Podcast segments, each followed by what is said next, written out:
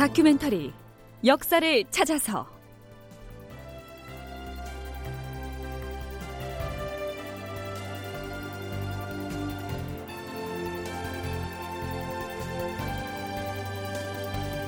제 774편 당포 해전 왜군의 장수를 쓰러뜨리다. 극본 이상락 연출 최홍준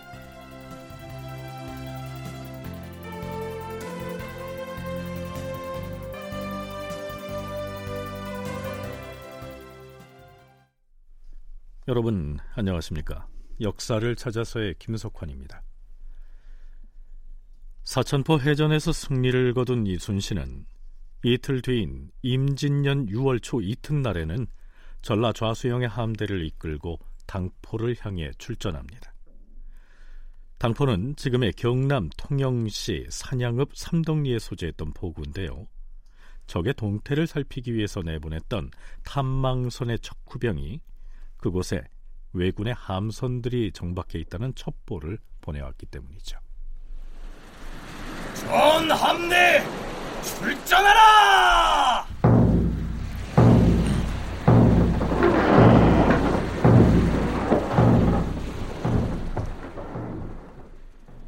이순신의 함대가 드디어 당포 앞바다에 들어섭니다. 엄밀히 말하면 전라 좌수영과 경상 우수영의 연합작전이라고 해야 옳겠죠. 그런데 지금 출전하고 있는 전투 선단을 뭉뚱그려서 우리가 이순신 함대 이렇게 칭하고 있는 것은 이순신이 이끄는 전라 좌수영의 함선이 거북선을 포함해서 23척인데 반해서 원균이 동원한 경상 우수영의 함선은 단 3척에 불과했고요. 전체적인 전투 지휘를 이순신이 한 것으로 기록되어 있기 때문입니다. 아니, 원균도 그 해전에서 어떤 역할이든 했겠지요. 하지만 난중일기를 포함해서 조정에 올려보내는 전투 보고서들은 대부분 이순신이 작성한 것들이어서 임진왜란 초기의 해전에서 원균의 활동상을 읽어낼 만한 기록은 찾아보기가 어렵습니다.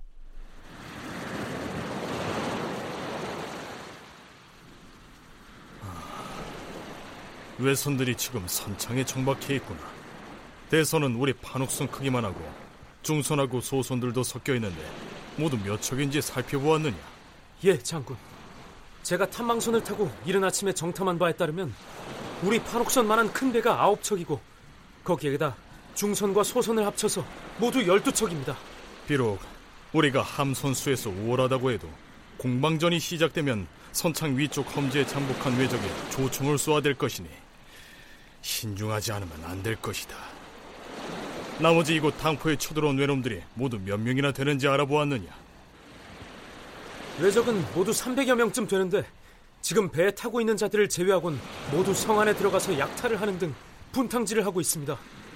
그리고 몇몇은 우리 함선을 발견하고서 언덕에 숨어서 총을 겨누고 있습니다. 모든 함선은 현 위치에서 정지하라!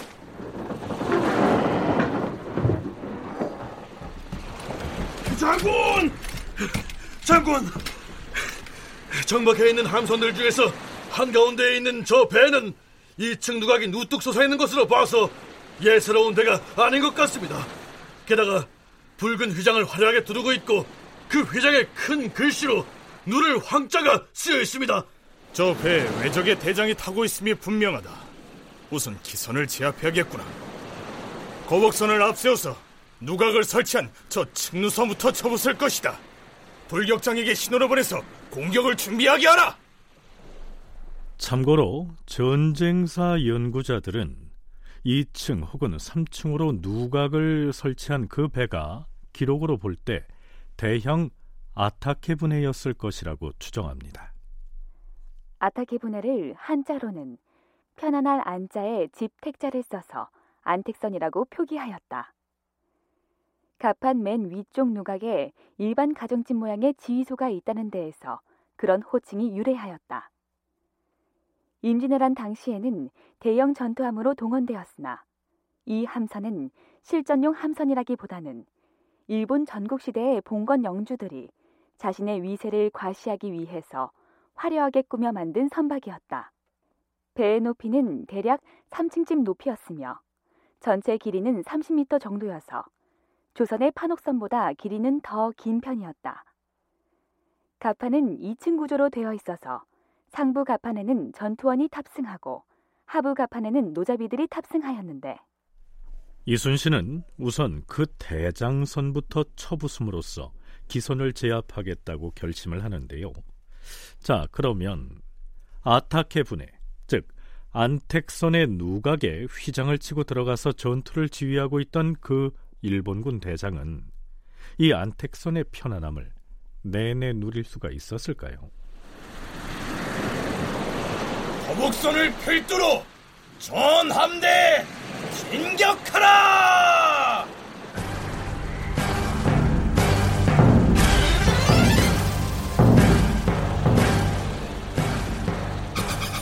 드디어 이순신이 공격 명령을 내리자 그 신호를 받아서 거북선이 함대의 선봉으로 나서서 진격합니다.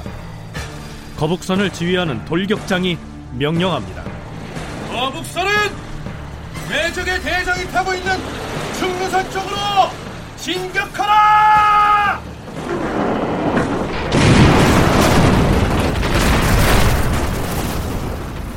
이순신 함대의 선봉으로 나선 거북선이 왜군 장수가 탄 대장선의 맨 아래쪽을 한 차례 들이받자 배에 타고 있던 일본군이 갈팡질팡하는데요.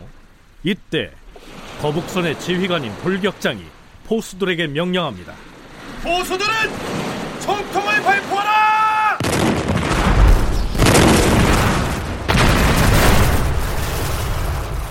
먼저 거북선으로 하여금 왜군 대장이 타고 있던 충루선의 아래쪽을 곧바로 들이받고 거북선의 맨 앞쪽에 달린 용의 입으로는 대포를 쏘아서 적선을 깨뜨리게 하였다. 그러자 거북선의 뒤를 따르던 판옥선들도 일제히 공격을 개시하였다.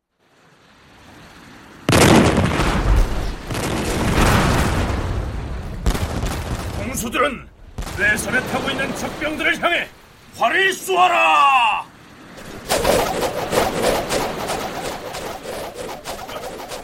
저기 부채를 들고서 군사를 지휘하고 있는 자가 왜군 장수가 아니냐? 내 저자를 쏘아 죽일 것이다!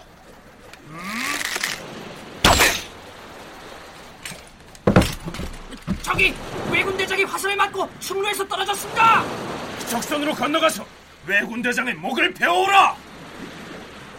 적장은 머리에 금관을 쓰고 비단 옷을 입은 채 손에는 금부채를 가지고서 군졸들을 지휘하고 있었다. 중위장 권준이 노를 빨리 젓도록 재촉하여 바로 대장선 밑으로 다가가서는 적장을 쳐다보고 활을 쏘니 활 시위를 놓자마자 적장이 거꾸러졌다. 나머지 적병들은 겁이 나서 도망쳤다. 타단과 화살에 맞아 거꾸러진 자들이 여기저기 널브러졌다. 왜군의 배들은 모두 불타버렸다. 자, 치열하게 전개되던 당포해전은 이렇게 마무리가 됩니다. 이 전투에서 이순신은 이미 사천포 해전에서 그 위용을 과시한 바 있는 거북선을 10분 활용한 것으로 나타납니다. 우선 거북선을 선봉에서 진격하게 해서 적군의 선단을 돌파하면 뒤이어 판옥선이 나서서 공세를 펴는 그런 전술이죠. 서강대 전인교육원 장준호 교수의 얘기 들어볼까요? 거북선의 용도는 그냥 이순신이 만들어놓은 장단에 춤을 추게 하는 어떤 조연의 역할을 한 것이지 주연은 판옥선으로 마무리 짓는 것 같거든요. 그러니까 거북선으로 가서 그 적진을 교란하고 그다음에 교란한 상태에서 당황한 어, 일본군들에서 포를 쏠 때도 어, 전통적인 이 포들이 지금처럼 가늠자가 있어서 아니면 조준사 합격이 가능해서 정확하게 맞는 게 아니기 때문에 그 적진에 들어가서 좁은 공간에서 가까운 상황에서 포를 쏘면 원거리에서 사격하는 것보다 현재 통통이 훨씬 더 이 사격 명중률이 높기 때문에 오히려 거북선이 들어가서 멈춘 다음에 포를 쏘면 굳이 움직여서 포를 쏠 필요가 없다는 생각도 하거든요. 그 다음으로 이순신 함대가 일본군과의 전투에서 사용한 무기들을 살펴볼 필요가 있습니다. 이 전투에서 조선 수군은 천자, 지자, 현자, 황자 등 각종 총통으로 적선을 타격하지만 실질적으로 일본군을 제압하는 무기는 활이었습니다. 활을 쏴서 적병을 죽이고 나중에는 불화살을 날려서 일본군의 함선을 불태우는 등 이 활을 기본 무기로 삼고 있습니다. 실제로 난중 일기를 보면요. 이순신은 평시에도 끊임없이 활쏘기 연습을 한 것으로 나타납니다. 그는 부하들에게도 혹독하게 활쏘기 훈련을 시키죠.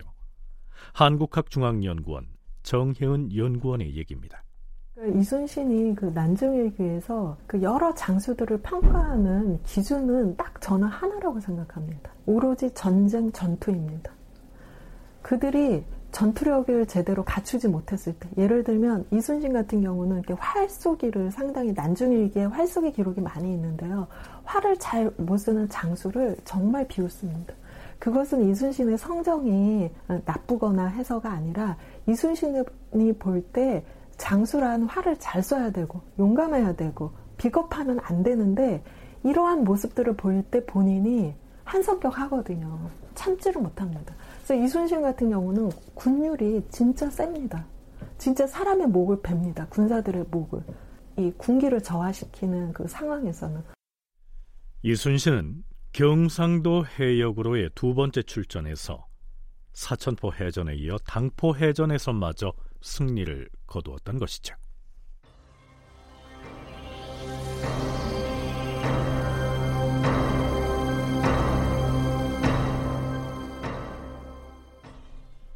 당포 앞바다에 정박해 있던 일본의 함선들을 모조리 쳐부수고 승리를 거두었다고는 하지만 전투에서 패한 일본 군사들 중에 상당수는 무트로 올라가서 도망을 쳐버렸기 때문에 그들이 민가를 약탈하고 노략질을 일삼는 것은 당연지사였겠죠.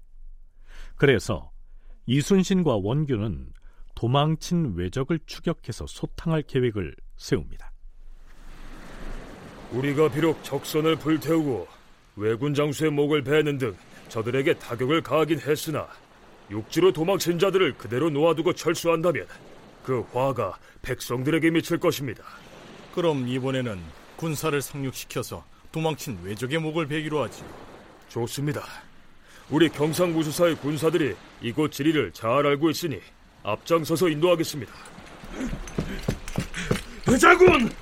거제 쪽으로 정탐을 내보냈던 탐망선의 척후병이 급보를 전해왔습니다. 급보라니 무슨 내용인지 말해보게.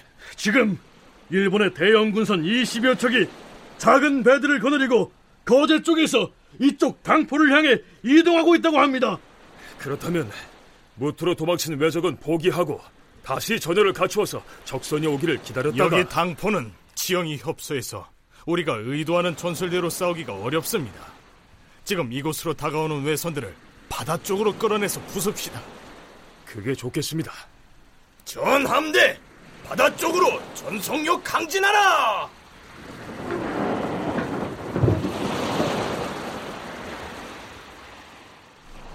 조선 수군은 거제 쪽에서 몰려오는 일본의 군선들이 당포의 해안 쪽으로 접안하지 못하도록 차단하는 한편으로 일본 군선들을 바깥 바다 쪽으로 몰아붙여서 섬멸한다. 이러한 전략을 세운 것이죠. 아, 그런데요. 장군, 거제에서 당포 쪽으로 오던 왜군의 함선들이 우리 수군을 발견하곤 모두 도망치고 있다고 합니다. 자, 이렇게 되자 이순신은 결단을 내립니다. 벌써 날이 저물기 시작했으니 저들을 추격해봐야 어두워서 물리칠 수 없을 것이다. 모든 함선은 추격을 멈춰라. 오늘 밤은 진주 방면의 창신도로 접안하여 정박할 것이다. 이렇게 해서 임진년 6월 2일의 당포 해전은 일단 마무리가 됩니다.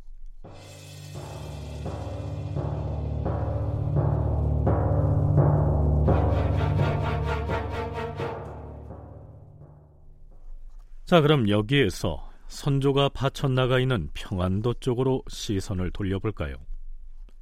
임진년 6월 중순에는 선조의 행제소가 평안도 정주에 있었는데요.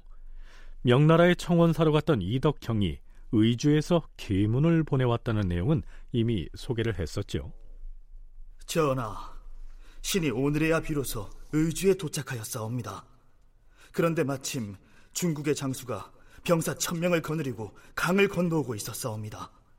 그래서 신이 역관을 통해서 평양성의 사정이 매우 위태로워 6월 스물날까지는 평양에 도착해야만 구원할 수 있으니 서둘러 달라. 이렇게 말했사옵니다. 그러니 아마도 명나라 군사가 20일까지는 평양에 당도할 것이옵니다.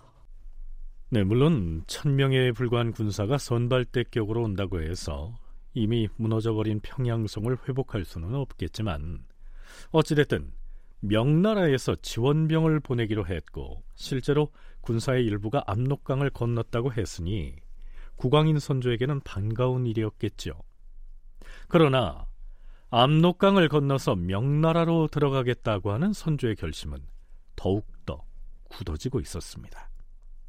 자, 그런데요. 만일 세자인 광해군에게 왕권을 넘기지 않고 선조가 중국으로 가버리면 이 사정이 난감해질 수밖에 없었겠죠. 물론 선조가 조정의 권한을 세자에게 분리하겠다는 이 분조를 천명하기도 했고 6월 14날 날에는 비만기를 내려서 대신들에게 과인이 내선하겠다는 뜻을 경들에게 말한 것이 한두 번이 아니었다. 그러나 대신들이 한사코 반대를 하니 죽고 싶어도 죽을 수가 없는 형편이로다. 오늘 이후로는 세자로 하여금 국사를 임시로 다스리게 하여 신료들에게 관작을 내리거나 상보를 주관하는 등의 일을 다 편의에 따라 스스로 처결하는 것이 어떤지 의논하도록 하라. 이렇게 내선의 의향을 전하기도 했지만 그때마다 신료들이 반대했던 것입니다. 내선이란 세자에게 왕위를 넘기는 것을 일컫습니다. 한국학중앙연구원 정혜은 책임연구원의 얘기 들어보시죠. 다시 한번 또 승부수를 한번 던져보는 거죠. 나 왕위에서 물러날 거야. 그때 이제 신료들의 반응을 통해서 그리고 충성도를 점검도 하지만 그러는 한편에 본인도 왕위에 물러날 수 있다고 하는 어떤 배수진을 침으로써 본인이 오히려 반대로 왕권을 강화하는 그러한 효과를 임진왜란 동안에 계속 얻게 됩니다. 선조는 왕위에서 물러나겠다고 하고 신료들은 안 됩니다, 안 됩니다 하는 그 과정에서 본인의 국왕으로서의 권위를 계속 확인하고 또 확인하는 과정이 바로 이 내선의 과정입니다. 조선 초기에 태종 이방원이 네 차례에 걸쳐서 왕위를 세자에게 넘기겠다 이렇게 선언했다가 그에 찬성하는 신하들을 아주 무자비하게 괘씸죄로 다스렸던 이른바 선의파동 기억하시죠? 이러한 내력을 훤히 꿰고 있던 대신들로서는 선조가 왕위를 물려주겠다라고 나섰기로 뭐 그리 하시옵소서 이럴 수는 없었겠죠. 하지만 이젠 사정이 다급하게 됐습니다. 드디어 정철과 유성룡이 나서기로 합니다. 전하께서 언제 요동으로 건너가실지 모르는데 대위를 결정하지 않고 명나라에 내부하시면 낭패가 아닌가? 그렇습니다. 우리 두 사람이 당장 전하께 면대 신청을 해서 대위를 세자 저에게 넘기는 결단을 하시게 해야 합니다. 음, 갑시다. 다큐멘터리 역사를 찾아서 다음 시간에 계속하겠습니다.